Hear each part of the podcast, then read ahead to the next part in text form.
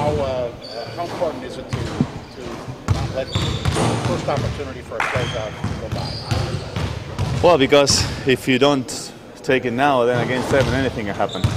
Especially with two players like Clay and uh, and, and Steph. You know, they can go off, and there's not much you can do. So we we want to be pros, have our best game today, uh, and try to, to finish the series. Uh, so uh, every time you have a, an opportunity, you want to close it.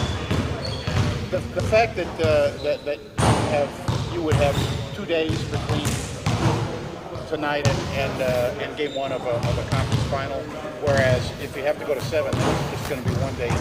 So. Uh, Are you in sure? All, in all likelihood. Ah, okay. Uh, no, it hasn't been made Okay. yet. Uh, you know, it's hard to to guess what's going to happen. But of course, I always prefer two days in between that one, uh, especially if it's going to be a new series where you gotta you know talk about the opponents, uh, mentally get ready, watch a little film. Uh, so yeah, of course, we we prefer to play on Sunday regardless. If it's game seven of this series or if it's game one of the next ones. There definitely will be a game on Sunday.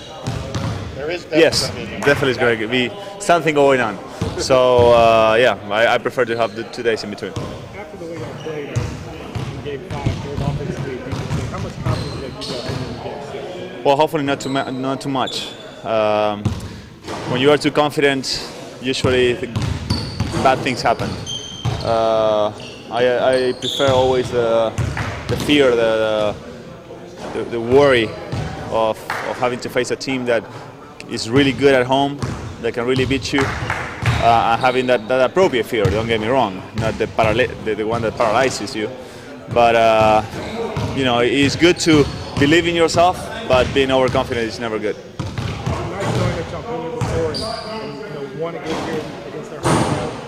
Yeah, yeah, we, know it can be done. Actually, if you look at the first four games, they should have won both at home, and we should have won both here. So it, it can be done. Um, but of course, we got to repeat the type of uh, hard work we, we did in game three and four. We got to play excellent defense, move the ball better offensively, uh, and do what we are supposed to do. But it's it's not a given. Just because we beat them by 16, 18, we're gonna win again. It- it's not like that. It doesn't work like that. So uh, we just gotta stay humble and keep working. Getting on the defensive glass uh, as you did in the last game. That, that's a Also- huge that's a huge part of uh, of of the game plan.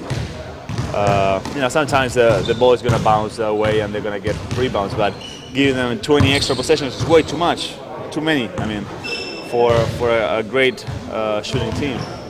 Um, so hopefully we all uh, contribute. We all grab four, or five besides the bigs, and and you know not make that be a problem. Did you guys figure out something defensively after those first two games?